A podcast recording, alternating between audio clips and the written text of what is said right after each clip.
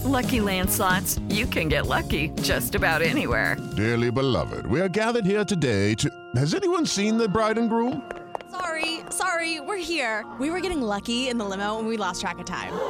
No, Lucky Land Casino, with cash prizes that add up quicker than a guest registry. In that case, I pronounce you lucky. Play for free at LuckyLandSlots.com. Daily bonuses are waiting. No purchase necessary. Void were prohibited by law. 18 plus. Terms and conditions apply. See website for details. Lucky Land Casino asking people, "What's the weirdest place you've gotten lucky?" Lucky? In line at the deli, I guess. Aha, in my dentist's office.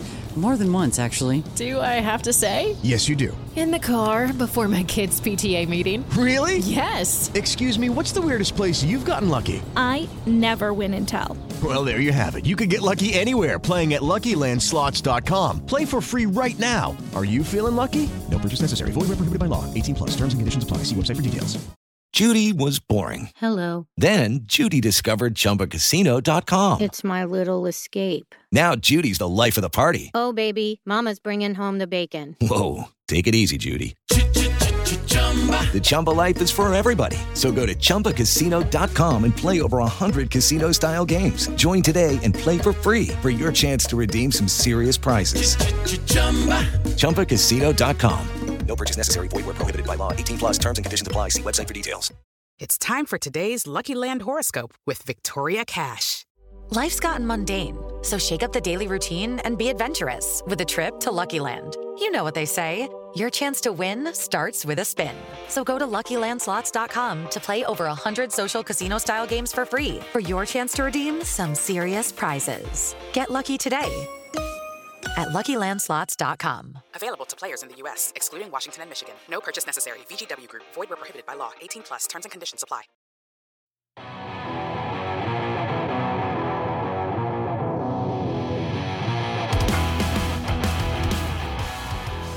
All right, welcome to Out of the Blue from Maize and Brew, part of the SB Nation Podcast Network.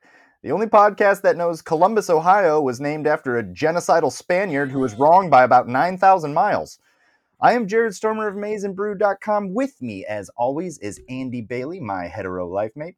Andy, the human equivalent of a World War II era battleship. My friend, how the hell are you?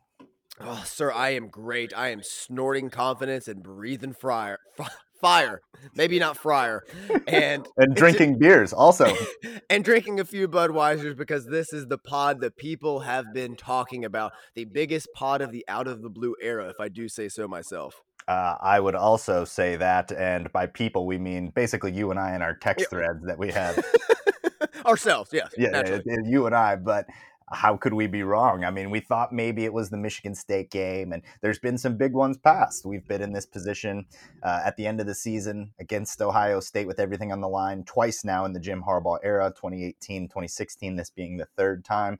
But this one feels different, man. It's exciting to be here in this position. And uh, for you and I, who probably are among the more confident and optimistic of Michigan fans. I mean, we're probably in the the higher tier of that. I'm not saying we're just complete homers.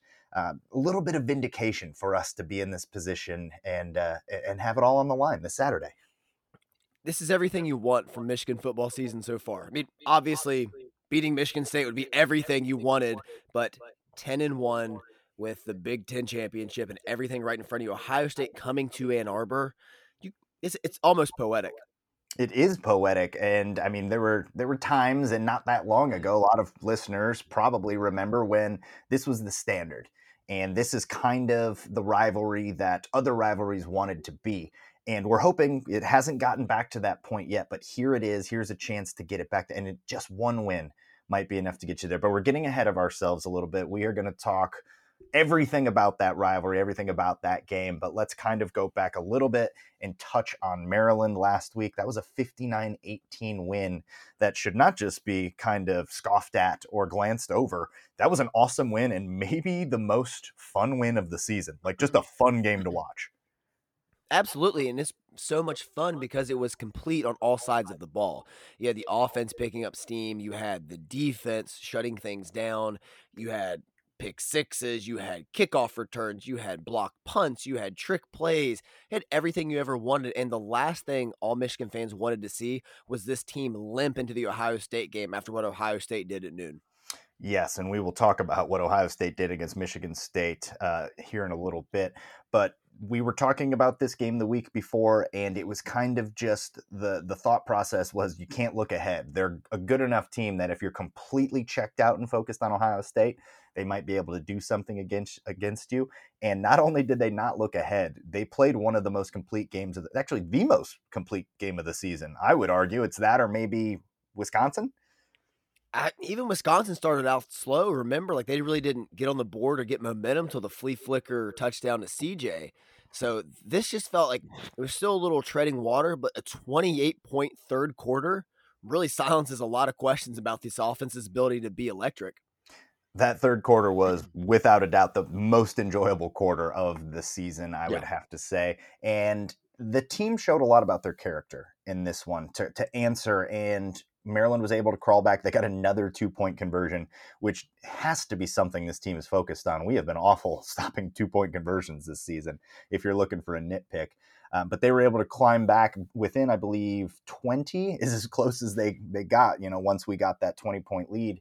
And we were just able to answer every blow that they they threw. And I never really felt in doubt or worried in this game. Maybe not for more than a couple seconds for a split second there in the third quarter, after they scored again on their second consecutive touchdown drive and then hit the two point conversion, I'm like, okay, we got to do something. And then it's third down, and I'm like, okay, we really got to do something. Otherwise, this just feels like Rutgers again. But then wheel route, Donovan Edwards never looked back. Let's talk a little bit about Donovan Edwards. What an absolute wrinkle. You and I are huge fans of this. We have some similar rooting interests for what we like to see on the football field. I think that uh, explosive running backs used out of the backfield as a receiving option is something we both uh, kind of raises the hair on the arms a little bit. Maybe gets the blood vessels constricted because uh, I enjoyed watching this. Like, and we've kind of been wanting this since Chris Evans. You know, it's been a yeah. few years that we've kind of been saying we'd like to see that element yeah. in this offense, and that was so fun to to watch, and to the tune of a record-breaking performance.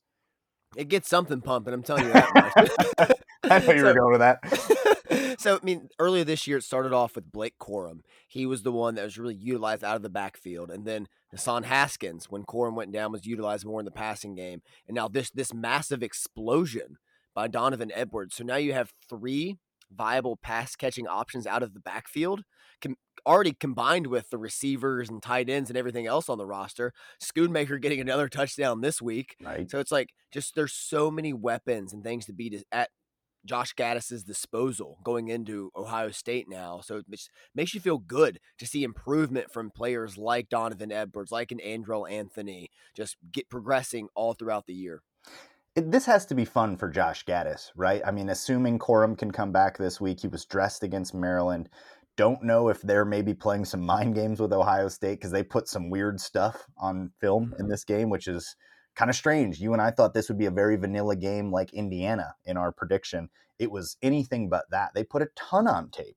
And that could be by design. Do you think maybe what we saw with Donovan Edwards there JJ McCarthy coming in only up 14 and doing some stuff.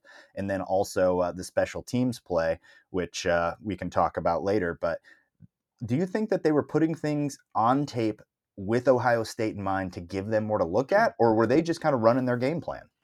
So there's a thing. Like I'm, I'm a big MMA fan, and in MMA, like you want to give the guy a lot of things to think about. Is he punching down the middle? Is he looping? Is he coming to the body? Is he kicking here, mid level, coming for the head? Is he spinning elbows? And I think Michigan wanted to put a lot of stuff on tape just to give Ohio State more things to think about, offensively and defensively. I mean, just think about breaking down Michigan's defensive tape with Don Brown. It's the same set every play. Oh, they're running bracket coverage now. There's the difference. Or we're going to key on this backer where he moves okay, they're doing this. We know what to do. It was so simplistic. It makes a mind like Ryan Day. It's like basic algebra for him to solve that. But Mike Macdonald is bringing in a level of calculus that's actually going to take some thought and a lot of deception with it as well. So it's like calculus that's changing as you try to solve it.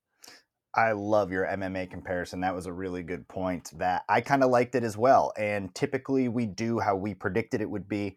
Uh, Michigan will will run like a very conservative game plan right before Ohio State to put nothing on tape. This time they did the opposite, and I like it. It's going to give them a lot to think about. When JJ McCarthy comes in, they're not really going to know what that means necessarily, and maybe we run some stuff. I have to imagine we have some stuff cooked up off of those looks. Uh, I've been saying it for a couple weeks now. I think something's coming off one of those reverse looks that we've been running all year long. I think this is the game you save that look for. So there's still going to be a ton left in their bag, but I like it, giving them stuff to think about, and they've got a ton to prepare for now. Especially like you mentioned in your last point, a lot of emerging weapons. Yeah. Like, I mean, you go a couple guys down the depth chart, and it's like, oh yeah, well Roman Wilson, yeah, he could still torch you. You gotta you gotta watch that guy no matter what, no matter how you slice it, you still have a freshman quarterback coming into Ann Arbor, going from the number 130 ranked defense in Michigan State to now what number seven or number eight that Mike Macdonald has. There's going to be a lot more disguise, and it's going to be a lot different for him to look at compared to last week when it was just pitch and catch. Most definitely. And uh, I want to save some of that Ohio State talk for the second half of this, but kind of still focusing on uh, Maryland there. We saw once again another great game from DJ Turner and the secondary in general. Um, you really called the players of the game very well in this one. You uh, you went with Vincent Gray as the the standout corner, but it was DJ Turner in this one. But you called the secondary and you called the Donovan Edwards breakout, uh, and you were closer to the final score um, yeah, well done by you. This just an all around better human. So yeah, yeah, yeah. Well, yeah. all right then. Um, and my point being that uh, with with the secondary, they showed this week that they can adjust, and there was some throws out there that Taulia Tagovailoa, Tagovailoa left on the field. I still think he's going to be a good quarterback, by the way, down the road. Uh, but he left a lot on the field there. Some stuff that could be cleaned up, and Clinkscale you know, even in a game where really not being threatened, is getting on his guys. So I, I think that this just is a, a defense that's going to be more multiple and it has a vastly, vastly improved secondary. Just so many good things came from this game. And I love your point about Clinkscale because, yeah, he was all over Rod Moore and RJ Moten and Dax Hill for those miscommunications in the red zone on the possession. They ended up settling for a field goal, but those were touchdowns against Ohio State. And they wanted to emphasize that. And furthermore, with the coaching staff, Jim Harbaugh coaching up Dan Villari on the sidelines like it's a one score game in a in a bowl game in the national championship, just like in his face, like, hey Dan, like this is what you got to see, you got to do this, like very engaged throughout. And that's some of the things this team's been missing it's pretty clear to me that this is a different Jim Harbaugh than we've seen in the last couple years. I mean, there's enough evidence now, you know, we're we're 11 games into this thing. We've seen enough to see that he's just not the same guy on the sidelines and that's a really good example how late in the game he's still engaged and it seems like he's enjoying the process more. So yeah, let's not forget about Jim Harbaugh in this when we're going through it.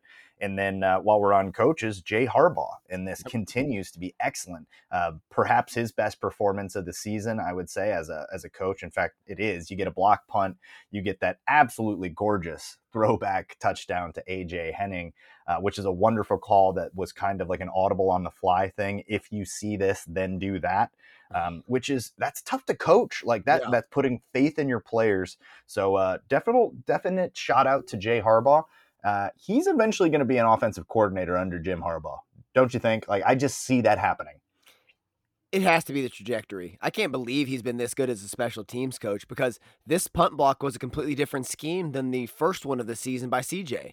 Came all like came up the middle this time, and this one was Matt Torrey, fifth year or just senior Michigan player, walk on, gets it straight up the gut, and then the throwback to have the balls to call that and implement and empower your players to make that decision on the field is unbelievable.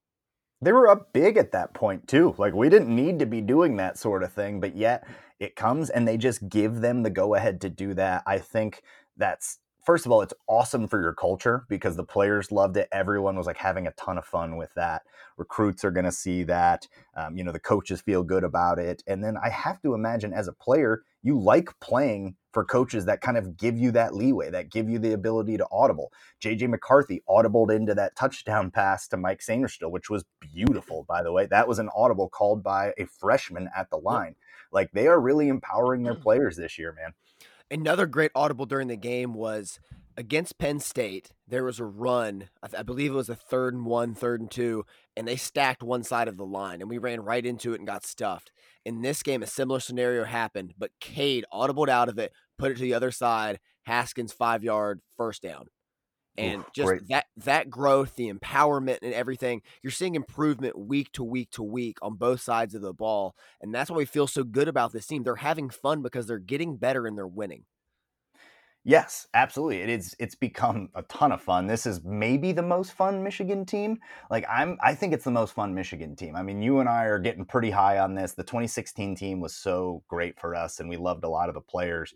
But I think this team has surpassed it for me. And like a game like that, if you really want to give me a takeaway, it's I had so much fun watching it and it brought back just like a lot of the joy. I mean, there's been a lot of great moments this season, but it's been fun again to watch football. And like at the end of the day, isn't that why we do this? Isn't that why you and I have been doing a podcast together for four years and talking about this? Because we mm-hmm. love watching it. Yeah, exactly. It's the it's both sides of the ball. It's the off the field. It's off the field stuff. It's the players speak. It's the coaches talk. Like the 2018 Revenge Tour was a ton of fun, but I'm sorry, Shea Patterson was not likable. like he just wasn't super likable, came off arrogant. Cade McNamara, Aidan Hutchinson, all these guys echo the same sentiment, and it comes from Harbaugh. He started the change in the offseason, and they are carrying it, and they're having fun. They're winning games, and it's like they're really enjoying it. And even former players are tweeting like, I haven't seen a Michigan team this happy since 2016. Like everyone is so bought in, so invested. Mikey Sainristil in his press conference this week saying there's no coach I'd rather play for because he wants everything for us and he's doing everything to empower us. Maybe emotional.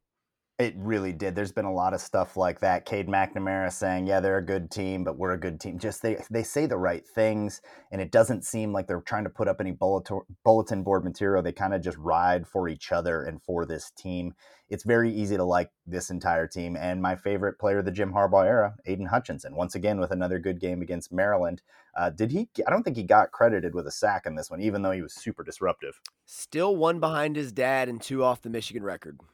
Well, he's got a pretty big one. If you're going to do it, I, I, would say next week's a, uh, a good one to do it. Um, any other talking points from Maryland that we missed? I mean, there was a lot of it, but I know we want to get to Ohio State. We're already starting to bleed into it. I can see you over there scratching your neck like a crack addict. I am. I'm putting on sunglasses right now while indoors. It is it is enough with the foreplay, Jared. Let's give the people what they want. Let's get to Ohio State. I agree. And before we do, one moment to talk about our people over at Home Field Apparel out of Indianapolis, where we will be headed soon enough. Just just mark my words. The best, most incredibly comfortable, affordable sportswear brand. I rock them at least three times a week. It was becoming a problem with all the home field apparel stuff showing up at my house, but that's not really a problem because they've got you covered with old school, new school, and you can get 20% off your first purchase with MNB at checkout at homefieldapparel.com.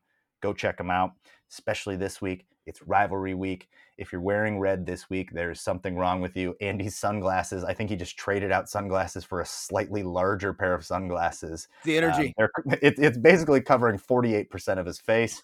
Um, the, I, I see he's got about six things of lotion in the background right now. This is a man ready to talk about Ohio State, and I'm here for it, brother.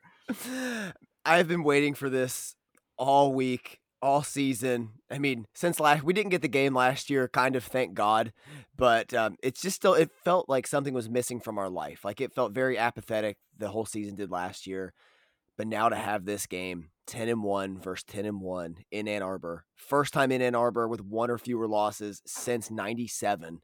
The way this team has responded, cleanse the taste from Michigan State. Ohio State looking like the juggernaut that they are, stomping on JJ McCarthy's jersey in the uh-huh. locker room. Just it's back. Like I I hate the it's not a rivalry because we haven't won in a long time. I hate that talk. My brother beat my ass all the time as a kid, and it's still a rivalry. People don't forget. And I eventually got my W, and the Wolverines will too. Yeah. What a monologue! That was like Pacino esque, man. Thank that you. was that was glorious. Um, tons, tons to break down with uh, that wonderful monologue and uh, with some of the things that you said in there. I want to start at the beginning. What are some of your earliest memories of this rivalry, and kind of give me just a brief snapshot of what this rivalry means to you? This rivalry means everything to me because I've never watched Michigan beat Ohio State live. At like while in the in attendance. No, I've on never television. on Oh, television. that's right, because you weren't able to watch 2011. You were in the car. Exactly. I listened to it on the radio in 2003 when I was 11 was the first after that game is when I became a Michigan fan. I saw Chris Perry. I started looking into Michigan. I was kind of looking for my own thing at that time with my family had their own interests in different teams and I found it. So it came after that year. And so I was really invested in 06 and then Rich Rod went there and I thought things were coming. They didn't. 11 I was driving in a car. 13 obviously fell apart. 16 is what it is. I was at 15 as well. You and I were at 19 in a bar in Ann Arbor watching, and I've never witnessed it live. So it feels so mythical to me. So to get this win would be like a new beginning for Michigan fandom for myself. It's so crazy to even think that that like you're not a recent Michigan fan by any stretch. Like you've Yeah. been over half your life a Michigan fan, and you've never even been able to seen one live because you happened to miss the one. Yeah. That's been like the most recent one, and that's that is you know a testament to how rough it's been, and man, that's crazy. I want this one for you now. And I'm going and to this be- one. Yeah, I will yeah, you'll be in in the stadium. Yeah, yeah. I mean, and you'll be rushing the field. And uh, if we win and we do rush the field, if you need to find Andy in the chaos in the post game broadcast, just look for like the Marlboro red smoke just like pluming from, from somewhere in the center. Look for the man that's grabbing hold of Aidan Hutchinson's leg and, and clutching it like it's a loved one. gl- uh, literally grabbing his leg with sunglasses too big for his face, smoking three cigarettes at the same time. That's me. That's gonna be you. Yeah, and and you deserve it, man. I want this one for you now too. But there is a whole generation of fans that just don't know anything but Michigan losing in this rivalry. Uh, for me, I became a fan in 1997.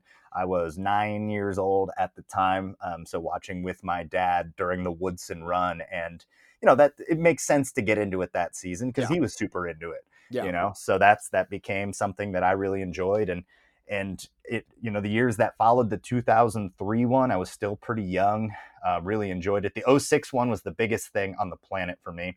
We're going to talk about kind of some of those individual games uh, here in a moment. Um, but yeah for me it, uh, it it lost some of its luster in recent years. You get a little bit older you don't see the victories for a while. 2011 was obviously great bought me a little breathing room uh, but the 16 one and then the 18 one really demoralized me and it means a little bit less. I moved away from Toledo, Ohio, where I grew up, which is kind of the focal point of the rivalry. In that documentary called uh, "The Game," I believe they they focus on Toledo, Ohio. We have the Ohio State Michigan store there that's divided in two, and that kind of sums up what it's like to grow up in that part of of Ohio, which was at one point Michigan. It is disputed territory, and it's brutal if you lose and you have to go to school the next day it is brutal. Like kids are 15 year olds are mean, man. Kids are mean in general. So I don't have any. Great documentary, by the way. I know exactly what you're talking about from HBO. Watching it again on Thursday. I mean, as Sure. tr- I watch per it every year. per It's great. tradition. So no, man, this just it has so much more meaning, and I think this year feels so much more juiced in because 18 and 19 were just complete beatdowns, but not having it last year, like it, it kind of helped get a little distance from the wound. You know, and the way this season has progressed with preseason unranked, all the low expectations, into building and what it is, and how who the players are, and how the coaches have responded, really gets that buy-in back, and has really reignited my passion because you and I from 2020 outside of football to 2020 with football were pretty beaten down and to have life return to some form of normalcy things pick up and now this football season go the way it is it just feels all the way back in my opinion It really does, and I mean the last thing we, the, the last little piece, the uh, the icing on the cake, will be the victory here. Um, but on a macro level, this rivalry used to be the biggest in sports, and in that documentary, they kind of talk about how it's this or Yankees Red Sox, and then there's a big gap. Yeah. Like it's those two at the top, and Yankees Red Sox maybe has gone above this one because of the recent records. But there's not really anything beyond that. Like the Iron Bowl, get out of here. Like no, I'm not even going to consider that. That's ridiculous. Florida Georgia, no. No. No, everybody's so drunk at that game, no one's even paying attention. I've been to it. It's it's, it's nonsensical. It is this, and it's Yankees Red Sox. So on a macro level, if we can get this victory, just this, even though the record's still going to look lopsided, is going to be enough to bring this back to the national conversation. Um, it's going to do a ton for recruiting, and it's it's just going to be like good triumphing over evil. This isn't some sort of like gray area thing. This is Sauron versus the forces of man in Lord of Rings. It's exactly what, and we're gonna hold the Hornburg here, and we're gonna run the damn ball. Read my article, uh, but a hundred percent, man. Like you were dead on with this. I know so many fans here of other teams that just hate Ohio State because of their dominance for the last decade. They get sick of it. And I'm sure it's the same way in the South with non-Alabama fans. You just get tired of the same thing over and over again. So a lot of people are really pulling for Michigan in this one, restore the balance. And I agree with you. It's up there with Yankees, Red Sox. But the thing is, nobody really cares about baseball. And then you bring it down to the college level, and it's the most popular sport in the country. There's just so much more passion and energy built into this one. And to win in this reignites everything, sparks recruiting. This is the next three years of Michigan on the line. It, it really is that big.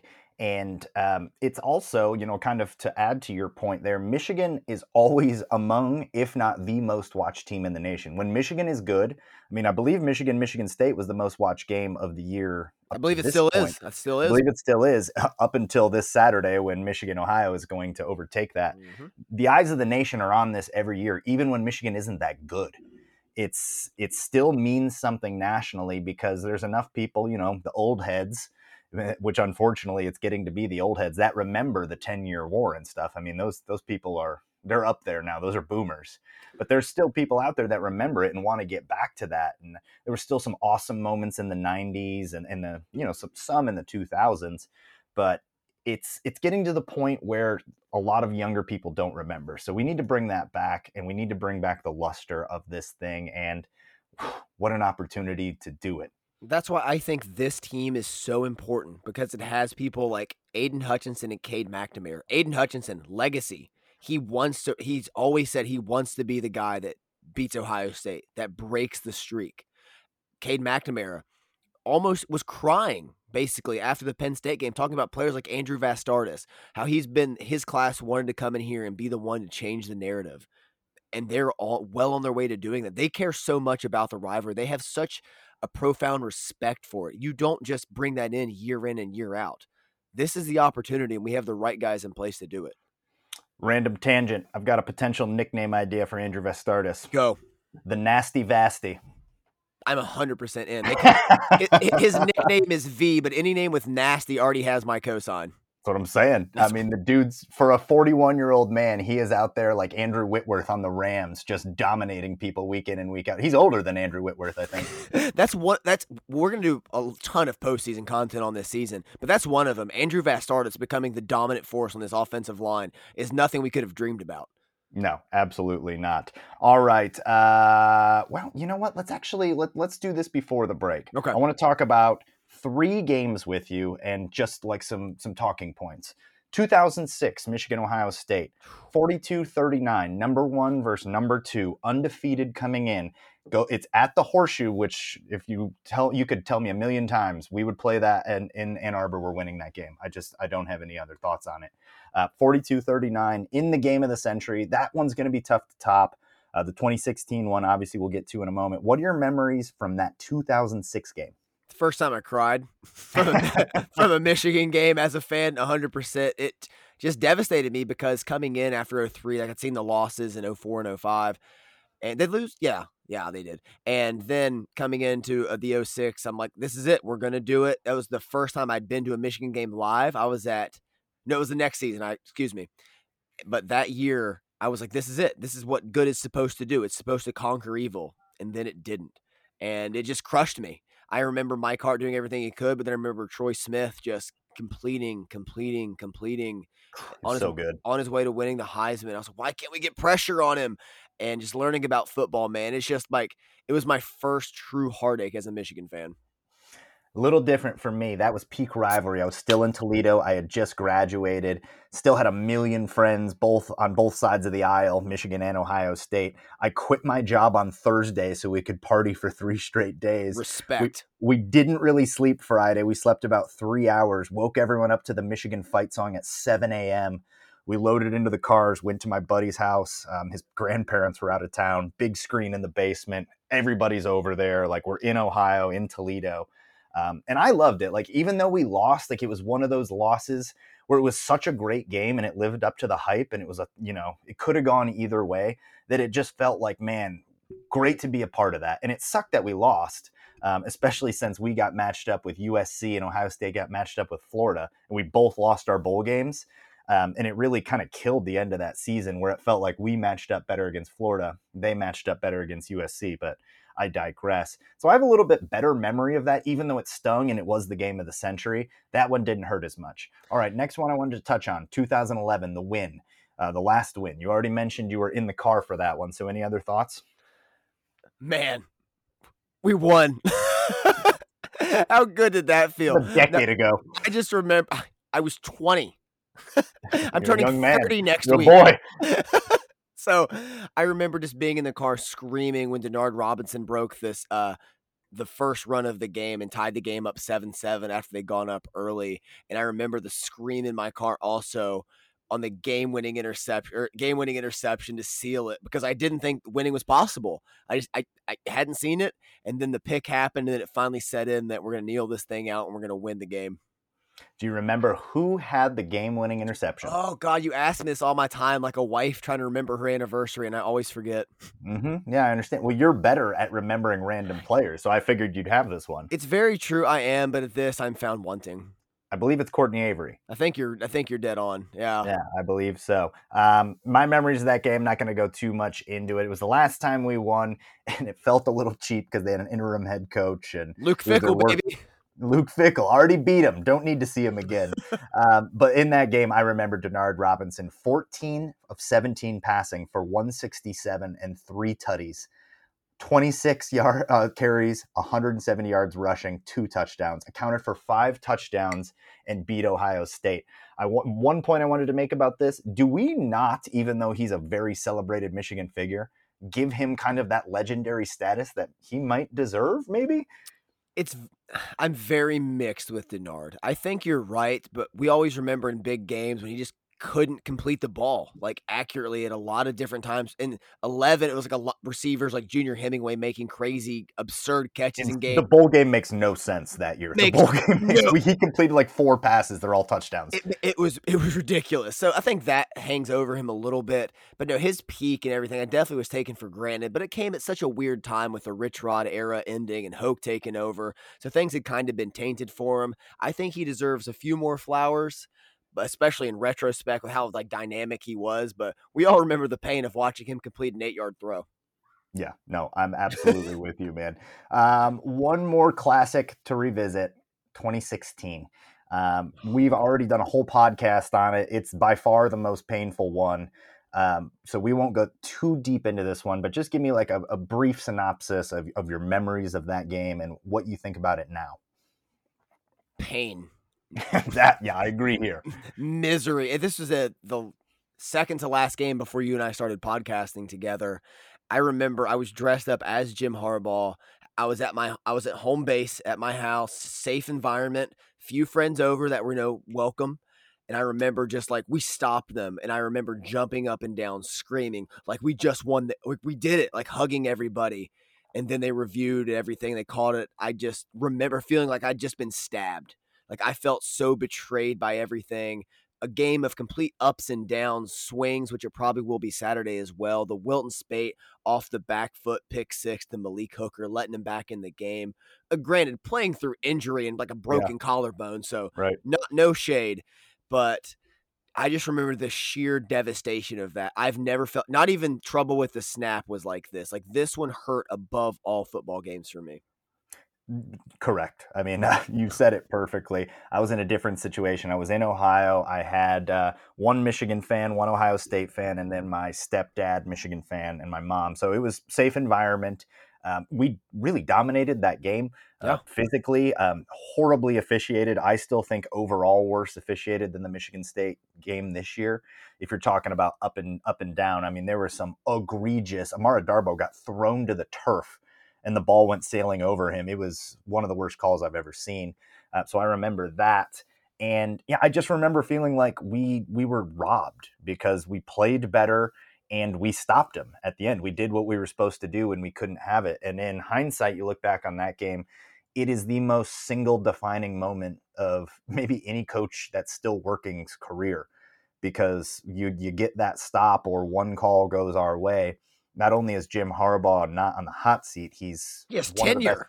yeah, he has tenure. He's he's absolutely one of the hottest coaches in the game, and now he's you know he's like the fourth highest paid coach in the Big Ten. So it is no one game has changed history more, at least yeah. in our history, than that game. Yeah, it, it's we rewatched it this summer for a series we were doing, and it was unbelievable to watch. There were several miscues by Michigan and Ohio State, but the officiating was just terrible.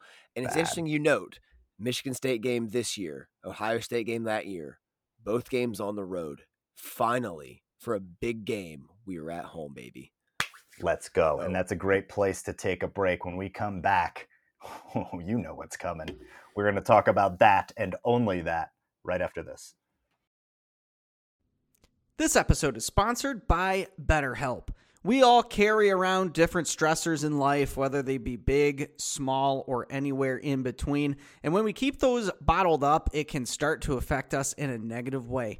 Therapy is a safe space to get things off your chest and to figure out how to work through whatever's weighing you down. If you're thinking of starting therapy, give BetterHelp a try. It's entirely online, designed to be convenient, flexible, and suited to your schedule.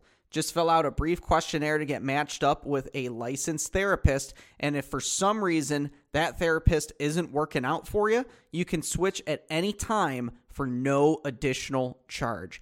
Get life's challenges off your chest with BetterHelp.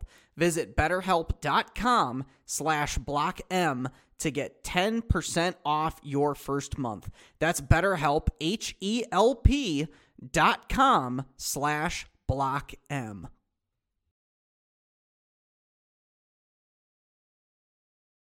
It's time for today's Lucky Land horoscope with Victoria Cash.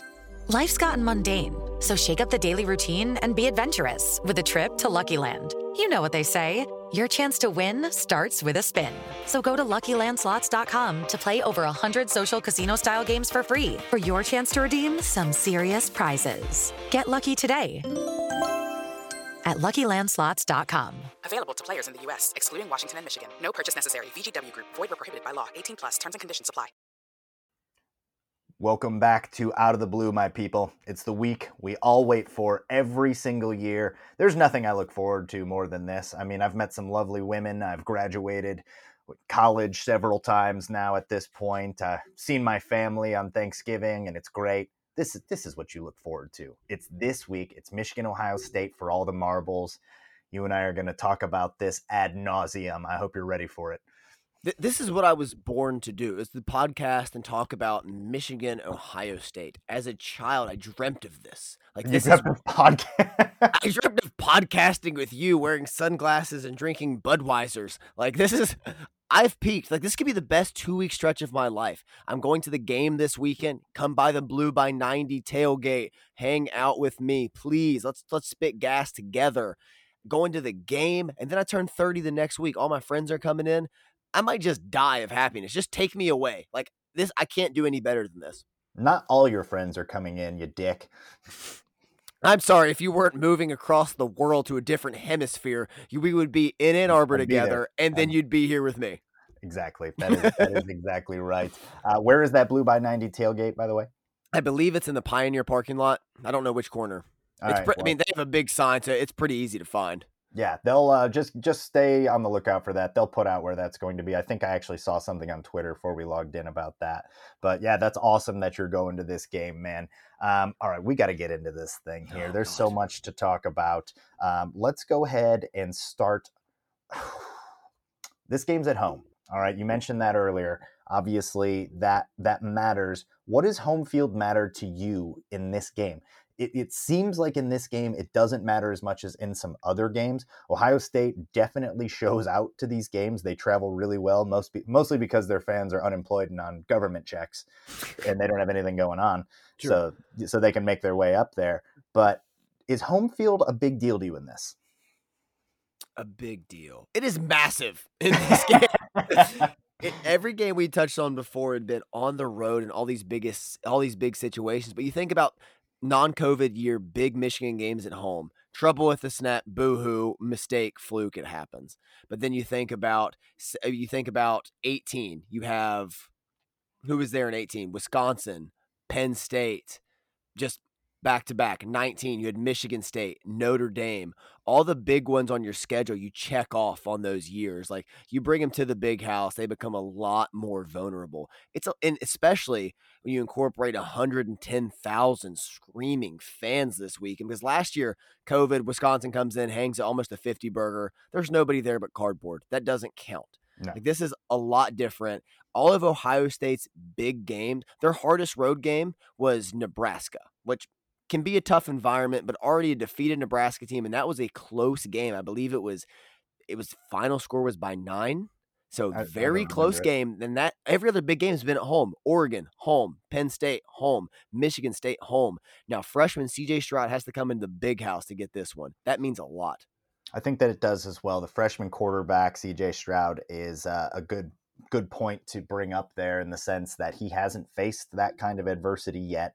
Um, it'll be about 102,000 Michigan fans because they are going to show up.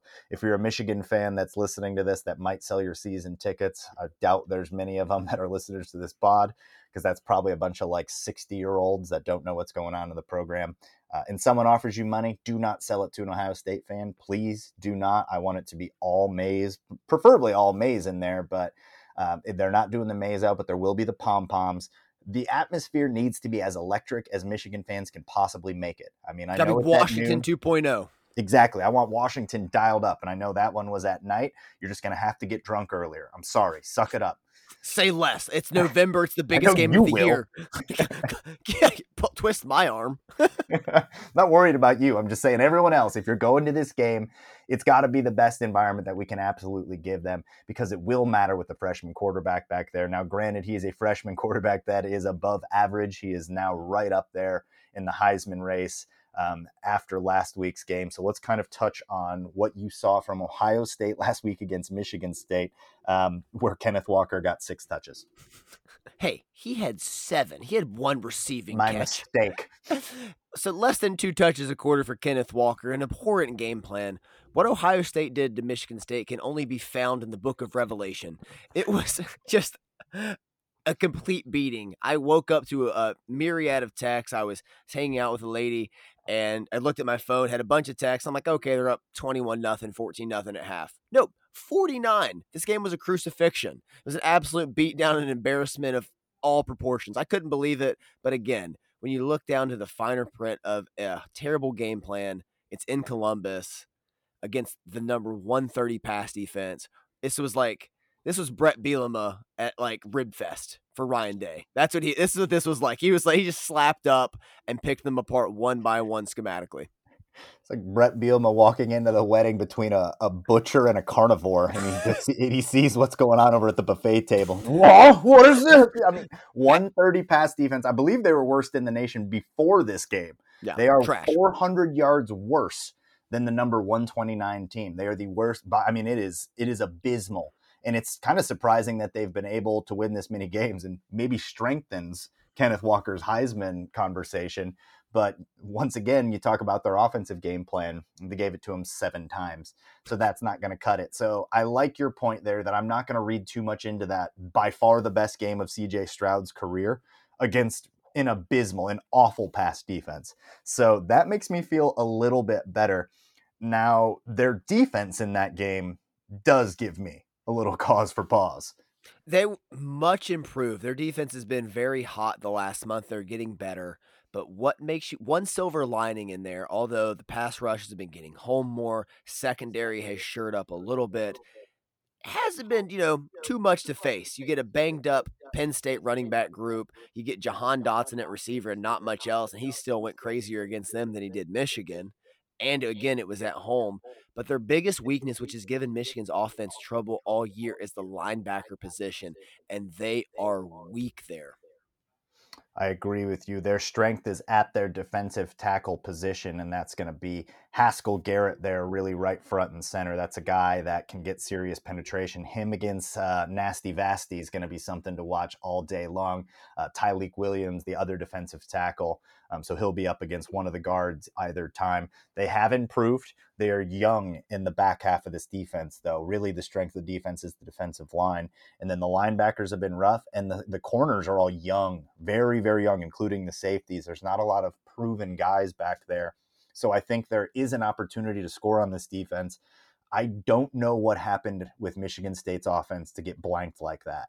That was, I mean, Mel Tucker, maybe it was getting all that money and he's like, I'm good now. I can just stop trying. Because uh, that was a really poor performance by them and really poor game plan to not use Kenneth Walker. And um, I mean, I guess maybe he was trying to help Ohio State by not giving us anything to see on tape to attack because they couldn't get anything going in that game. But I don't necessarily think that's a case of a dominant defense that's somehow become one of the top five in the country. I think that they just didn't have the passing game um, to attack the second level of that defense like they'd like to. And then you just don't give Kenneth Walker any carries, which is fireable offense, but instead give him 90 million, whatever you want to do. It's it was a perfect storm. It was a lot coming into it wrong on the Michigan State side and a lot coming in right on the Ohio State side. We would be pissed if Hassan Haskins had seven carries. You have Kenneth Walker had six carries in this game. Like I, you get down, that's not an excuse. Like I said, that's less than two touches a quarter for the whole game. Like you don't panic like that when Payton Thorne threw the pick to R.J. Moten against Michigan. How they get back in this thing? Kenneth Walker over and over, no matter what. That you're down 16 in the third quarter. Don't tell me they panicked against Ohio State. Maybe they did, and they just completely threw it out the window. But it was a complete perfect storm of ineptitude, fear, panic on their end, and then Ohio State growing and just feeding all into all their strength. You can't play catch up against Ohio State like that. It's just impossible. No, and I don't want to diminish what Ohio State did by any measure. They were they played the best game of their season last week. It was their best win of the year. Uh, C.J. Stroud in the first half had 32 of 35 completions for six touchdowns. In the first half, uh, that is preposterous. Can't take that away from him. Um, all right, a couple questions for you. I'm gonna start throwing them at you. Let's Who go. scares you the most on the Ohio State offense? This is gonna surprise you. Hit me. TreVeyon Henderson. It might be the same. It's um, whoever's won the rushing battle in Michigan, Ohio State has won every game since the year 2000. Two decades worth of like money on this. The kid is deadly fast, deadly fast, and you miss one tackle on him, he could take it to the house. So I think stopping the run with them is the most essential thing. It's a common myth that hey, they, they throw the ball, they throw the ball. No, they they establish the run more often than not with him. And if he you slow him down a little bit, then you can back off and kind of put a couple more people in coverage and do different things. But if Ohio State can establish the run, you're in a lot of trouble. I love your point, and I was going to kind of lean that way, but since you already made that point, I will zag slightly. Um, CJ Stroud, if he is off key in this game and we're able to hit him, and get him kind of off of his cues and he can't get to his third read, um, you could maybe neutralize him. But I'll go with one of those receivers because they have three of them that are going to the NFL. And I'll go with Jaxon Smith-Njigba, who's really been coming on. And, you know, everyone looks at Olave and Wilson as one and two. But if this guy is your number three, that means he's going to be up against, I don't know who's going to be healthy in this game. Hopefully, Gemon Green is back at full strength. He was back against Maryland. I don't think we saw him much. I don't think he played, but the word is played. he's gonna he's going to be back in this game. So okay, so I mean you're gonna have some type of matchup of like Gemon Green against Jaxon Smith or Dax Hill or Dax Hill. Yeah, Dax Hill might be playing a lot more coverage in this one. I could very much see that. So uh, yeah, the third guy, because uh, I think you and I feel pretty good about DJ Turner. Vincent Gray has had a sneaky great season. Mm-hmm. I think we feel a lot better about him. They're going to have their safeties helping in this one, but that third wide receiver. Um, especially if they're using him across the middle and our linebackers are needing to to match up with Smith-Njigba. That's that's problematic. So has, you know you, they're they're three deep there no game has a pass rush been more important. You have to no. get pressure on Stroud and make him uncomfortable. And I'll have to look back at the stats, but what Michigan can do, especially at home with the crowd and the noise, to get them off rhythm. And we'll get to our key points later. But if you can get some pressure in his face, like we rattled Sean Clifford, a three year starter at home, from hitting him so many times. If you get in his face and you hit him time and time again, he's a human being that's going to disrupt him get in his mind and make it a lot harder to get to that third read. I like that. All right, that leads me into my next talk, talking point. How do you attack this Ohio State defense from what you've seen? like we've said all season, and like you and I talk about in all facets of life, establish the run, my friend. It's with their linebackers. I think we can get to the second level. I think I like Vastardis matching up on the defensive tackle there. I like the gap schemes they've been running. Especially, I like the one on one matchups if they run man coverage with their linebackers against our running backs in pass coverage. I think our, the key for them is tight ends and running backs. Whoever's going to exploit those linebacker one on ones, and I think Gattis is aware of that. And you got to pick them apart one at a time and take your shots when they present themselves, but don't get away from running the ball and exploiting the one on ones that are clearly there for you. I so agree with you, and it seems so obvious that, and we're going to circle back to that, but I want to bring up Penn State versus Ohio State this year. Uh, really close game, came down to kind of the final couple minutes there. In that game, Penn State outgained Ohio State through the air 361 to 305. They also only had 33 rushing yards to Ohio State's 161. So there is an opportunity to attack these secondaries. There's an opportunity to attack these linebackers, and it doesn't have to be on the ground. But that being said, I'm going to totally pull a 180 and go back to what you said because the history of this game speaks more than what happened in that one game between Penn State and Ohio State. Historically, the team that wins this rushing battle will win it. After what we saw last week, I think that you need to keep the ball out of CJ Stroud's hands. The best way to get stops is going to be to give them fewer opportunities on offense.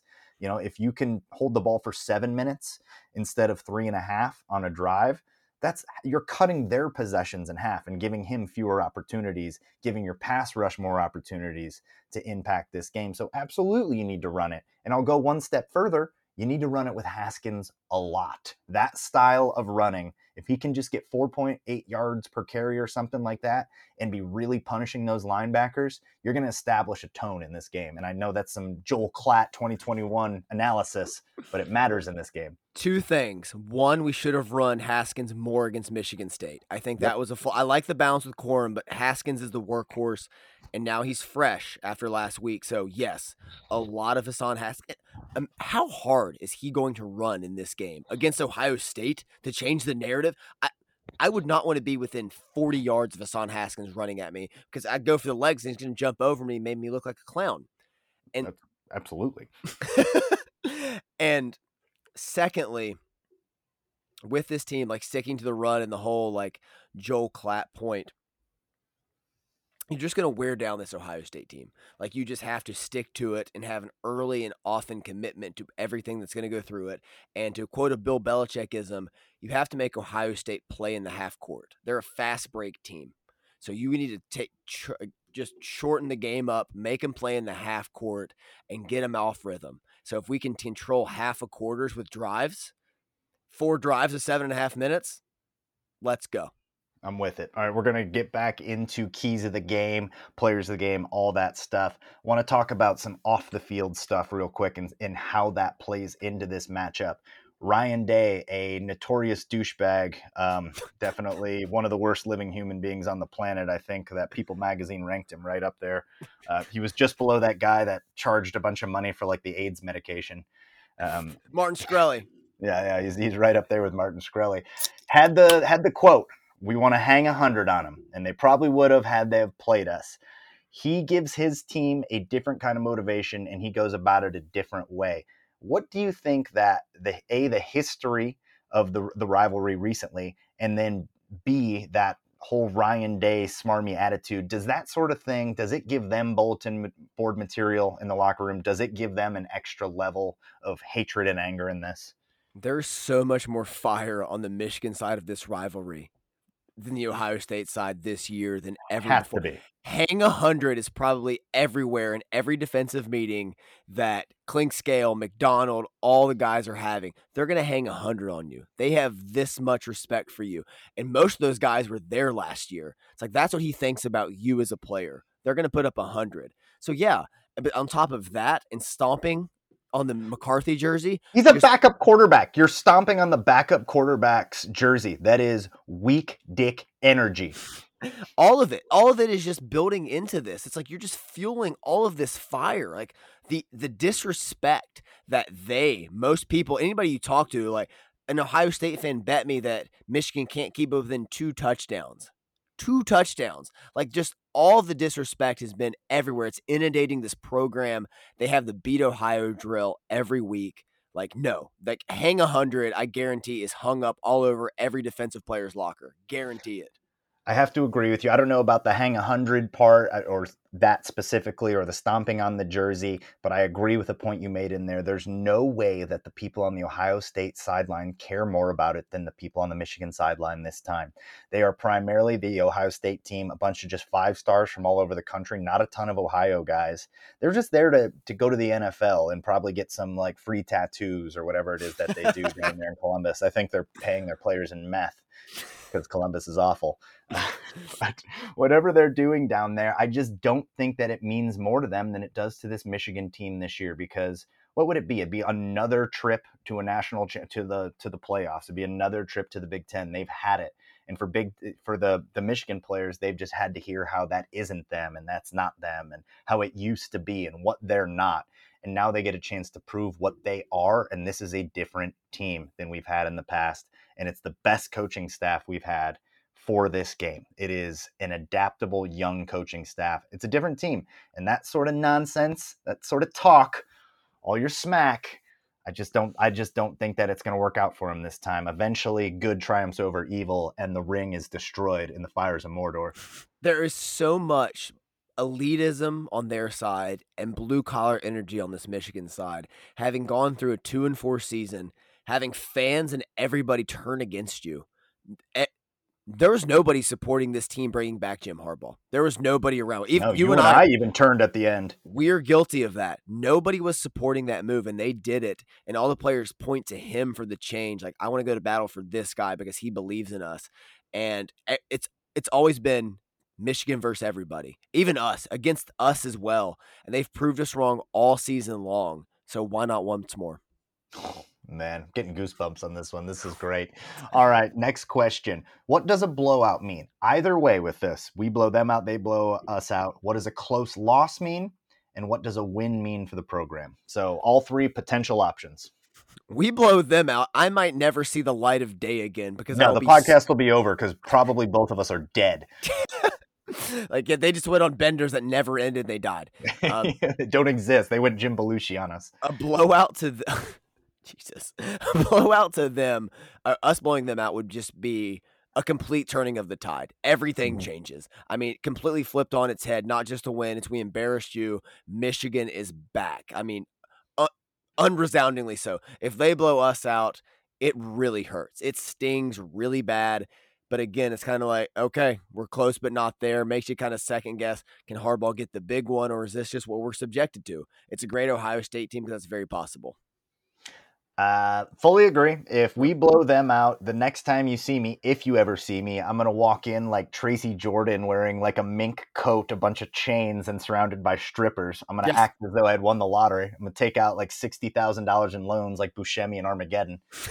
A hundred percent. I'm good. I'm acting a fool. After, next week go- on the pod, when you're in Thailand and we're just here spitting gas, talking about the game, like just hold us back.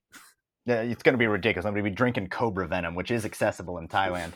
um, if they blow us out, that is the one thing that cannot happen to have this be a successful season. If it's a blowout again, it almost is going to be like, well, what can we do? Like we did everything we could do to match that. I don't think that will happen, so I don't really want to put too much into that. All right, what about a close loss? A close loss. So we're talking like 2013, 42 41. We're talking 16 heartbreak. We're talking 06 game of the century. Mm-hmm. It feels like we're getting, it feels like we're almost there. It feels like we're going to the Rose Bowl. We can win that and go 11 and 2 and build some momentum and try to, again, try to summit that monster in Mount Columbus and keep working towards it. If it's a close loss, it would, it would still sting. But if it's one of those, like I just mentioned, one of those Michigan games, maybe save 16, and it's not a ref screwed us kind of thing. Right. I'm still going to feel good. But if it's a ref screwed us thing, I'm going to feel better, but I'm, it's going to hurt more because I felt like, again, it was ripped from us. But the fact that it's at home, I don't think it could ever be like that. If we lose no matter by the the point differential there i think that that makes the rose bowl very critical because yeah. that's going to make sure the season ends on a different note and that will be progress and that will give you faith that next year's team could be awesome it could yeah. be the best team we've ever fielded depending on who goes to the nfl so there's reason to be optimistic but uh, yeah, a close loss, like you said, if it's the refs, I don't even want to really comprehend what that could mean. I don't want to do that again. We can't keep having that happen. Um, but overall, a win for the program. You kind of mentioned it. It means everything. It turns recruiting around. What does it mean necessarily for the, Harbaugh era? Do we see our coaches leaving and getting signed elsewhere? Is Harbaugh looking somewhere else? I mean, he's going to earn that bonus by going to the Big Ten championship. Clinkscale is going to get a big pay raise. I mean, kind of what what would that mean for the whole program? This is the next three years of the program. Will Johnson, five star corner, state record holder in the 100 meter in California, USC decommit, five star cornerback, is going to be there. This could change everything for this program. Recruiting picks up. We get back in the top 10. Harbaugh probably gets an probably gets that contract extended, maybe some more incentives in there because that's how monumental 11 and 1 and beating Ohio State is. Maybe Gattis leaves. You bring Sherrone Moore right into it. He's already co-OC. Like it just puts Michigan where they where we thought we were in the mid 2000s with Lloyd Carr towards the end. It brings us back to like the 97. Like this it answers everything. A win. Uh, you and I talked about this offline. What happens if we lose the Big Ten championship? Hey, we still beat Ohio State. That means yeah. so much more. I, I'm sorry. Beating Ohio State means more to me than winning a Big Ten championship. It really does because of the rivalry and the hate and everything that goes into it, and the fact that it's been 10 years and we had a chance at it every year and we couldn't get it done. That means more to me than that you're 100% correct with everything that you're saying there. It's going to change the narrative. Harbaugh, as it stands right now, is about to be paid about four and a half million for this season. James Franklin just got an extension for 85 million. Uh, Mel Tucker's making more than anyone else in the state of Michigan. What a deal we're going to get if we have an 11 and one coach at four and a half million dollars. It's going to shut up every media analyst that claims he's the most overrated. He's no longer even in the top 10 or I don't even think top 15 highest paid college football coaches. It's going to shut up that narrative. It's it is once again, and uh, that, what's great about this is even though he hasn't gotten it done yet, he's put himself in a position to do it yet again, and we should give him his flowers for that. That even with all the negativity for not getting it done up to this point, he was able to get this team to a point that they could climb the mountain and put themselves in a position to slay the dragon. That's that's a great point because if we're not if we have three losses coming into this game, it just holds a lot less weight because like we beat them, obviously it feels good, but it doesn't hold the same like implications. Like we're in a four game playoff right now for the national championship. We've won four games in a row. We're national champions. He has that on the table. I mean that, my goodness, man. Um, great point. All right, time to get into the actual game here. Let's get your first key to the game. We're gonna each do three first key to the game is it can start. be a player too it can be a player if you want to if it, one of your keys is is just a player needs to be on point that that works too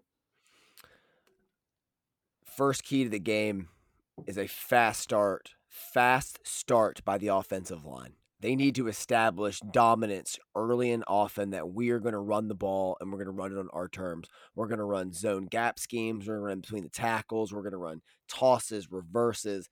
They need to set the tone. Erick All coming for blood, Luke Schoonmaker coming for Vastardis has seen three presidents at Michigan. He's been there since 16. So he's seen the good, the bad, the ugly, the absent in 20, and now he's here for this one. So the offensive line getting a fast start of physicality and dominance, which I think we missed at Michigan State on the road. Them getting that fast start of physicality can really set the tone early that we're going to control the ball and control how this game is going to go. I love that. They uh, played really well against Maryland, not as well in the previous game against Penn State. A uh, little shaky against Michigan State, but overall they were okay. They've been, I mean, if you had to grade them out over the year, you're going to give them like an 87, like a high B, yep. maybe a low A. They've been really, really good. They have to be great in this one against Haskell Garrett there in the center of this. So I, I love that point. Um, I'll kind of just tack onto it for my point number one. Establish Hassan Haskins. He's the type of running back that can make things really uncomfortable for an opposing defense.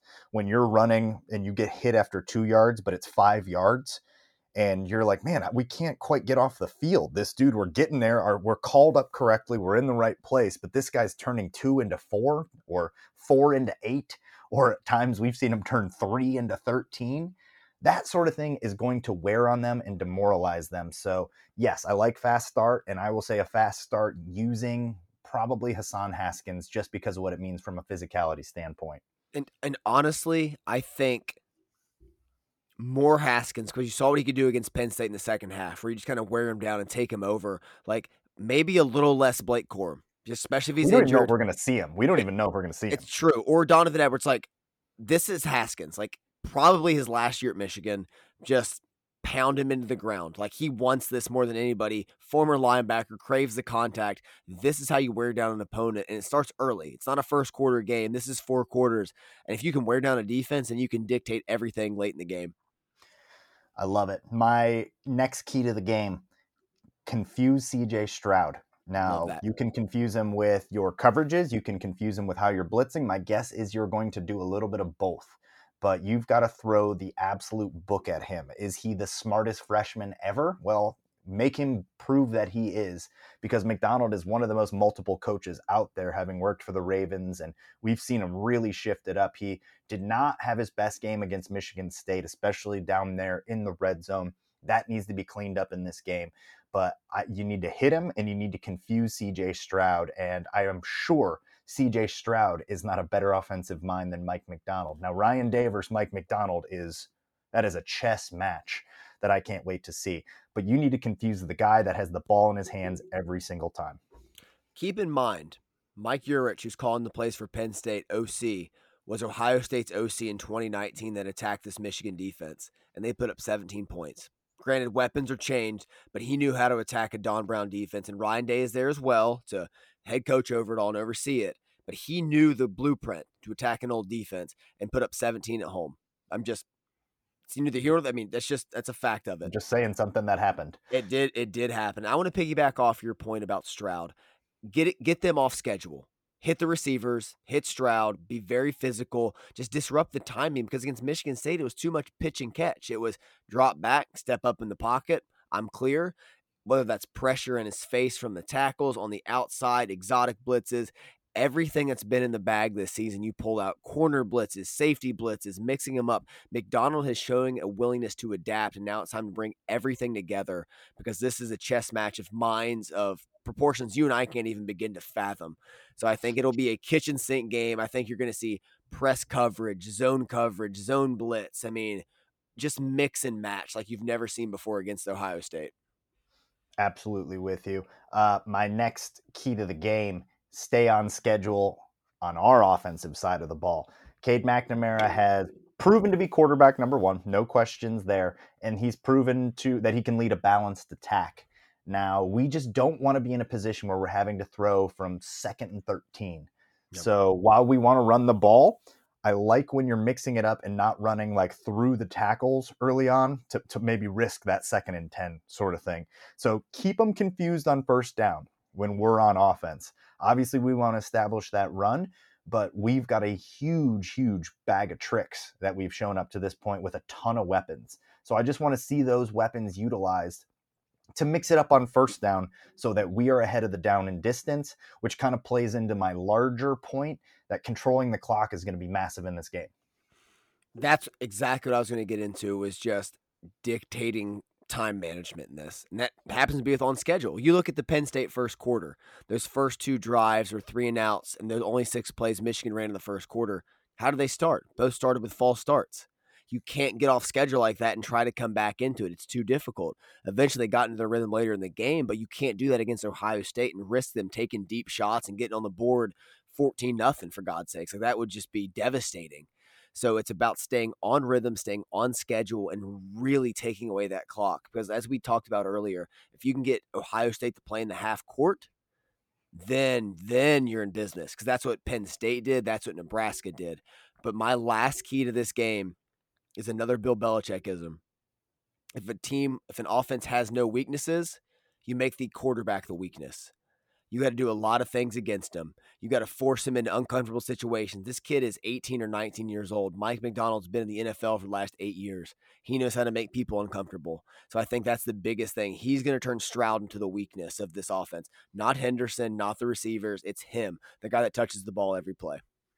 I love that. Kind of echoes on that first point. So I'll bring up that uh, bottling up TreVeyon Henderson. If he's a non factor in this game and you just need to worry about their passing game, that's going to let your pass rush eat. And you want to talk about, I mean, they have a really good offensive line that gave up zero pressures against Michigan State, which is very impressive. Offensive line for Ohio State had their best game last week, but they have not faced anyone well, they faced Kayvon Thibodeaux, but or no, he, he was out. that game. He was out that out. game. They haven't they, faced anyone like Aidan Hutchinson and Ojabo. No. no, no one has. No, they were missing their two best defensive players in that game against Oregon. And yeah, now they are coming, missing uh, Sewell too. The and now they're coming to the big house to face Aidan Hutchinson in his fourth year. Let's go. All right, give me some bold predictions for this game. Bold predictions. Hassan Haskins goes for over a buck fifty. Whoa. Look at my man. Look at my that is that is spitting fire right there. How many tutties? Two tutties, over a buck fifty, just workhorses this game. I'm talking like this Hassan Haskins like we've never seen. He he was rested at the end of last week's game. He's been building for this. If you remember in 19, he missed cuts, he missed blocks. He had mm-hmm. a terrible game. Like a lot of Michigan players in the past have almost feared Ohio State. Hutchinson came out today and talked about we're not afraid of them. We know what we can bring, and we're going to bring the fight to them. We're not worried about anything else that happened in the past. This is today. Blake Corum's never played against Ohio State. Andrel Anthony's never played against Ohio State. Donovan Edwards never against Ohio State. Cade McNamara. All the demons are behind you. All that matters is what's in front of you. So I think these guys are going to play fearless, but Hassan Haskins has that edge from the end of 2019 where, you know what? I'm going to run over you, through you, around you, in the middle. I'm going to mow your grass, paint your front porch, throw a tutty. He's going for over 150. Bold prediction. That is a bold prediction. Over under 22 carries. Over. Pound the damn ball. What are we doing here? Let's go, man. You're going to need to ship me one of those 12 lotion bottles you have back on your counter. Sending him your way, sir. All right. Thank God. Uh, love that bold prediction. I've got one for you. Two sacks for Aidan Hutchinson, maybe more he's going to have his best game of the season. There is no player that is going to take the field this Saturday that is going to care more about winning than Aidan Hutchinson. End of rant. That uh, he's going to be the dude that day, and he's the whole reason I have faith in this team pulling out the victory is because that dude is not only the most talented player on the field, he has like the leadership characteristics. He embodies Michigan. He is a legacy guy. He comes from greatness at the program. It's just different when he's on the field and he's healthy. Like in years past, we're coming into this. Rashan Gary's banged up a little bit, and Winovich wasn't nearly at full strength. We got Ojabo and Hutch. We got Ojabo and Hutch at full strength. So my bold prediction: Aidan Hutchinson, who's had some monster games, is going to have his best game on Saturday. If he has two and a half sacks in this game, he holds the Michigan record. Let's. I mean, he's going to get it in the bowl game either way, but I, I think he's going to get two in this game. I love it. I love the prediction, and and that's against the first round NFL tackle and Petit Frere, but he already did this against the first round NFL tackle against Washington. We've already seen him. He's too good. Aidan Aidan Hutchinson is a storybook character from being injured last year against Indiana and coming full circle. I'm coming back. We're going to beat Ohio State to 10 and 1 coming into this game because you touched on it earlier and it was a brilliant point that Harbaugh got him to they, they got to this point where it matters because you could get here and it doesn't matter and beat them and it would still be important but to to beat them for the Big 10 the Big Ten East, and to get there means so much more. And they've gotten here, so they've backed up everything they said in the preseason. And for Hutch to come out here and just dominate is a storybook ending to his great career. I'm with you. Any other bold points? I got maybe one or two more. You know I got more. DJ, got, look at you. Look at your sunglasses. I know you people can't see it, but sunglasses hat. Just imagine wearing a solar panel across your eyes. This is what it looks like. I mean, just imagine. I don't even know what to imagine. Just imagine the most confident person in the world right now. Like Yeah, there you go. That's what you look like. David Caruso in Jade. There you go. Yeah, yeah. David Caruso in anything where he thinks he's the lead actor. Right? exactly. Um, Michigan picks off Stroud more than once. Whoa! I don't know if I agree with this, but let's hear it. This is this is why it's bold, my friend. It this is bold. Isn't, I love this it. isn't timid predictions. This is mild predictions. you get that mild sauce away from me. We're coming in hot. This is bold. Save I'm, that for a lesser pod. I'm saying the pressure is going to get there. I think DJ Turner's going to get one honest in the heat of the game. And I think late when they could be forcing the issue, which could come into my prediction later, I think we get one more. Batted ball, pressure. This is a freshman in Ann Arbor, Michigan. Eh, you thought you thought Nebraska was tough. How about coming to Ann Arbor with the season on the line? Now that's tough. So I think the pressure's going to get to him. I think he throws this too. I love the prediction. I don't know if I agree with that one, but when you said batted ball, I was like, "Ooh, I could see that. I could mm-hmm. see Hutch getting his hand on one and getting a pick from that, and that makes it a little bit more believable for me. If we pick him off twice, there's no, we're winning. We're winning that game 100% if we pick him off twice. He hasn't thrown many picks this year. He's been pretty reliable. Uh, kind of goes into our Mike Macdonald discussion. You got to keep him uncomfortable. You got to make sure that he becomes your weakness. Loved that point. Uh, I've got one. A lesser known player is going to make a huge difference and cement their legacy. I don't know who that player is going to be. I've got some ideas on it. Give I me the ideas. Give the names. Give the names. I think a Sainristil or Schoonmaker makes a lot of sense on offense. I think somebody like that that's kind of been overlooked. Mike Sainristil, uh, you and I said we were going to give him his flowers this podcast. Here they come. Uh, he doesn't make a normal catch. He just makes big plays and big catches and big moments. And he's a team first guy. He'll block if you need him to. And in fact, he's that's probably been where he's been at his most effective yeah. this year is as a blocker. I see him maybe Schoonmaker, or maybe who would be a maybe a Daylen Baldwin making a big play. Somebody that's just not been one of our bigger guys is going to make a big play on this. And I think you might be able to say that for the defense. But my guy on defense is Mike Barrett. Mike I, Barrett makes plays, son. I love the Mike Barrett call, especially the utilization and the innovation of Mike Macdonald saying, hey, we're not going to be able to substitute against other teams. They're going to exploit this weakness let's put Mike Barrett in there instead of Nikai Hill-Green. We give up a little bit in the running game, but we have a better balance between run and pass defense from the linebacker position. And again, that goes to his willingness to change and adapt because Ohio State's going to try to run up tempo. So Barrett could eat in this and it's going to be very, very important in coverage, especially if we get manned up, which they will because you have to mix coverages against TreVeyon Henderson. So he's going to be the one responsible for him coming out of the backfield because there's no way they're going to let Josh Ross chase him down. I'm sorry, they're not that stupid. No, no, no, no. That's something Don Brown would have done in years past, but they're going to use their talent much more effectively this time. So I think you'll probably see. I mean, Josh Ross is going to be on the field. You need him on the oh, field. Yeah. But they know how to use him to do what he does best. And that's not necessarily a sideline to sideline against Henderson, Olave, Smith-Njigba, or Garrett Wilson, but he'll be able to come downhill. And when he comes downhill, he's very effective. But I like that that point. I think Mike Barrett and Junior Colson, who's been getting better and better, and he does have some sideline to sideline speed. They're going to need to be big in this, and I think Mike Barrett's going to be a name that all of a sudden we're calling a lot. Is there Any more bold prediction? Oh, go ahead. Oh, of course. Come on. do I do I have more bold predictions? Are you kidding me? I go all day. Um, Let's go there's a special teams play by Michigan that's going to swing this game. That was my next one if I had one, so we can talk it's, about that. Um, it seems too obvious because in the big wins, it happens. Exactly, because like the return on the, I believe the same sideline for uh, Desmond Howard and Charles Woodson. You and I called the DPJ one in 18. We called Peppers in 16. I'm not going to call Henning because he just scares me catching the ball too much. Like it panics me. But what about Corum returning kicks again? Corum returning kicks again or a punt block could change mm. this game. And I think really just opens everything up. And the way Jay Harbaugh has been scheming up things on special teams, I expect him to have something up his sleeve for Ohio State. I think so as well. I'm not even going to push back on that because if I had one more, it was going to be that special teams, there's going to be something that changes this game. It could be like either way, special teams plays a role in this. It always does. It always does. So this is just we're students of history.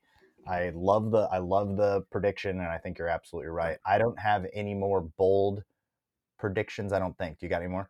Besides Aidan Hutchinson getting a goal line carry, I'll back off. Okay. Uh, one more. Andrel Anthony makes a big play. He's wearing the number one. He looks like a number one receiver. He's you got to target him five times a game. You have to. He's too good.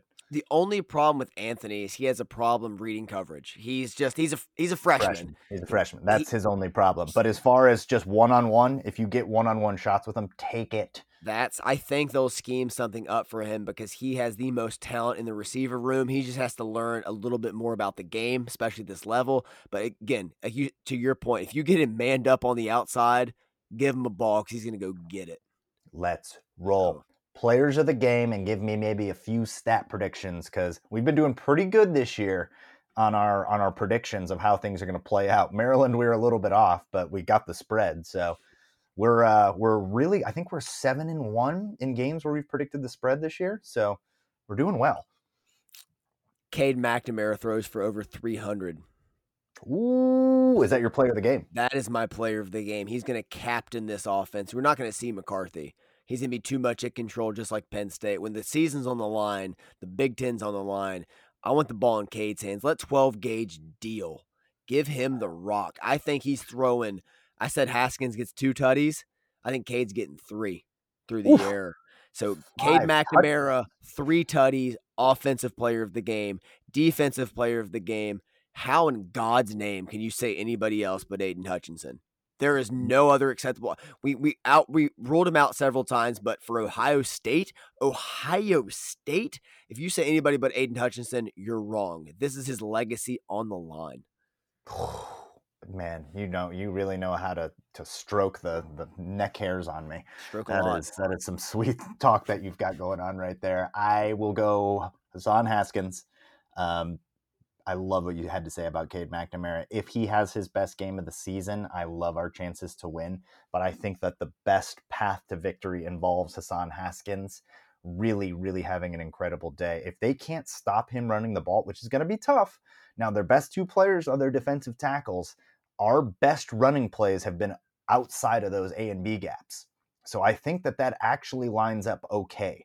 I think that that's not necessarily something that worries me. Now, pressure coming up the middle and getting in Cade McNamara's face, that does worry me a bit. So that's why I'm leaning a little bit more towards the running game in this one. So I'm going to go Hassan Haskins. I love your 152 touchdown prediction. Um, so I'm going to I'm going to say a little bit less. I'm going to say it's 125 from him but I'm thinking we get some Corum in this. I mean, that's a little bit of a wing and a prayer. I don't even know if he's going to play, but if he can play, he's been my dude all year. I'm that's, not gonna. I'm not gonna back off. I can't let you do that anyway because he said you've rid, ridden for him all season, and he has to make a comeback because even after the uh, Michigan State game, he had another drop. Like he was yep. still struggling to get his rhythm yeah. back. So I feel like if he can get the ball in his hands, make a play, the mojo immediately just snaps back for him. So I love that. But also, Donovan Edwards will play in this game. You don't come off yeah. 10 catches, mm-hmm. 170 for nothing. No, preach, preach. Absolutely. You have to get him involved. And maybe Corum dropping his last two big passes kind of means that that's not necessarily his role anymore, and that's Edwards. So I might be a big fan of seeing Corum and Edwards in the backfield a couple times. I mean, it's tough. You've got so many guys you need to get touches to, and there's not going to be a million offensive plays. But I would like to see that because Corum and Edwards back there um, Corum will get better with catching the ball. Like history says, he's a better receiver out of the backfield than those two drops. And I would like to see him get one thrown his way to kind of get that out of his system. So I agree with you. There's a bounce back element there with Corum. Um, all right, on defense, who you got? Uh, or Hutchinson. You already said yeah, it's Hutchinson. You, it's Aidan Hutchinson. It's, it's Aidan Hutchinson for me as well. I already said he's going to get two sacks. The second most important player on defense, though. DJ Turner. It's DJ Turner. We're in complete agreement. like it's we're, we're, we're riding with the big horses at this point. We're gonna go front. We're gonna go first level. We're gonna go back level. It has to be Turner. Whether it's Olave, whomever, it's got to be him because if we're taking a pick away just on a throw, it's going to be Turner making it. That's what I'm saying. This isn't some like qualifying race. This is the Kentucky Derby. Yeah, we're we, we, no, we're not betting on the long shot here. We're going on our horses. We know what to do with, and even you, the biggest Corum fan in the world, is saying feed Hassan Haskins the ball again and game. again and again. Yep, I'm with you. All right, it's time, my friend. Give me your prediction. So I stewed on this a lot over the weekend, and I've been thinking about a lot during the day. Like, do I just want Michigan to win? Or do I think they can win? Because in 18, I thought they could win and they got smoked. In 19, I hoped they could win, and they also got smoked. so a lot of things happened. 17, I thought we I thought we could maybe throw some magic together. Got up 14 nothing. They came Made a back game and of beat it. us. Made a game of it. Made the best one of the best coach games of the Harbaugh era. 16, we should have beaten them. I believed it and I wanted it. In this one, I want it really bad. And I believe it. It's going to happen. Michigan, it's going to be high scoring. No team has scored more than 14 in the big house, but this is going to be it's going to be high scoring. It's going to be tight late. Ohio State's going to start driving the ball late in the game, probably around 5 minutes to go. Then get down there, defense is going to hold, they're going to kick a field goal, they're going to be down 41-38. They think they're going to get the ball back, they're going to get a stop. Hassan Haskins is going to salt the game away on the ground. This Let's- offense is going to salt it away, and Michigan walks away 41 38. We storm the field. We go to Indy. Go. Let's go. My friend, uh, right before we took a little break at the half, uh, Pops was like, What are you going to say for your prediction? I was like, I haven't decided yet. I'm, I'm leaning 41 34. He goes, No, no, no, 41 38. And you're like, What? That's exactly how I see it. Um, I love it. I think a lot of what you said makes a ton of sense. I was going to go with the exact same score prediction, which would be awesome if it hits. but I want to I want to th- I want to throw a little variety in for potentially different outcome that I could see because I could very well see it going that way. I could see this becoming a shootout, which people are going to say, well, you don't want to get into a shootout with them. No, you absolutely do not want to do that. But that's saying that we don't have the offensive horses to keep up, which is just not right. That's not accurate. This isn't the best defense we faced all year. That's Wisconsin. We've already played the best defense that we've played all We year. hung We've already 38 on them and played reserves in the fourth quarter. Yes, and like we've played some of the same teams, you know, Penn State played them close, Nebraska played them close. We beat both of those teams. Now there's the Michigan State element that, of that. I get it. Um, I'm going to just chalk that up to extenuating circumstances and it being in the horseshoe. I think that there's maybe a scenario where this is like played like an old school Big Ten game, like kind of what we saw against Penn State, where it's a slow starting thing and it's like, oh, it's a bit of a defensive battle. Then we figure each other out and there's some points scored and it's a bit of back and forth. And then I think that towards the end, when it comes down to it, the amount of pressure that we've gotten on CJ Stroud and the amount of time that their defense spends on the field compared to ours is going to be a big factor in this game. And I trust our defense against CJ Stroud. I think that we get after him enough to either A, he doesn't finish the game, probably a little bit too bold. He's pretty mobile, pretty good offensive line, but I do think that we really throw him off of his rhythm. I think that that is something that could happen. And I think that in the fourth quarter, the pass rush just takes over. And when it comes down to it, we score and they're unable to get that final, final score. So, although I love, love your score prediction and want to ride with that, I'm going to go 31 24 just for a little bit of difference. I think that it comes down to us scoring to break a tie late, and then they're unable to score. I think the, the pass rush gets to them and, and seals it, and we rush the field. And Andy's down there, I assume, with a stripper on his shoulders. So just be on the lookout for that. Look for the giant glasses that look like a plasma screen TV. Look, look for those the cigarette smoke, the women scantily dressed, all of that. Man, I love that we're both predicting it. I love that we both believe it. Like that's the thing. Like this I is like it. like there there's homerism, of course, because we're Michigan fans. At the at the end of everything, we are Michigan fans. But we've seen the whole season. We're not overreacting to one game or whatever we've seen. But something about this, even even if this team loses, I'm going to say there's been something different about this team. Like the leadership, things have changed at Michigan. Like a blowout would definitely kill that. I would I, our vibe next week would suck. But like this season has been a fun ride. The vibe has changed. We the most optimistic fans, myself included, said nine and three. We're ten and one. Everything on the table. As I said earlier, prove us wrong one more time, please. Let's go. My friend, this is our finest hour, and Yes. it was an absolute pleasure to talk about this one with you. Uh, win, lose, or draw next week, we will be back talking about this. Um, if we blow them out, as we said, I might actually wash up on shore somewhere. Um, so you might not hear from me, but that's fine. Just know that I died doing what I love. And that was probably, I guess, snorting cocaine off of a stripper's hip bones somewhere outside of Ann Arbor. If if we blow them out, we might record Sunday, Monday, Tuesday, Wednesday, Yeah. and just one long bender we share together. Oh, and that would be glorious, my friend. That is going to do it for Out of the Blue. Make sure that you like, share, subscribe wherever you get your podcast, whether that is Apple Music, Spotify, or wherever. You can follow us on Twitter at Maize n Brew. You can follow me on Twitter at JStorm303. You can follow Andy at UM Sorry. Tell, tell me one more time. I got you, sir. At UM Andrew B. Please interact with us. Shout out Jose. Shout out our boys that talk to us all the time on there. Good vibes, positive energy. It's a smoking section. We want all the smoke against Ohio State. That's why we're here, bringing the vibe. So please talk to us. Get at us. Love you all, Michigan listeners. Let's uh, collectively hold hands across the ethos and pray for a win. Go blue.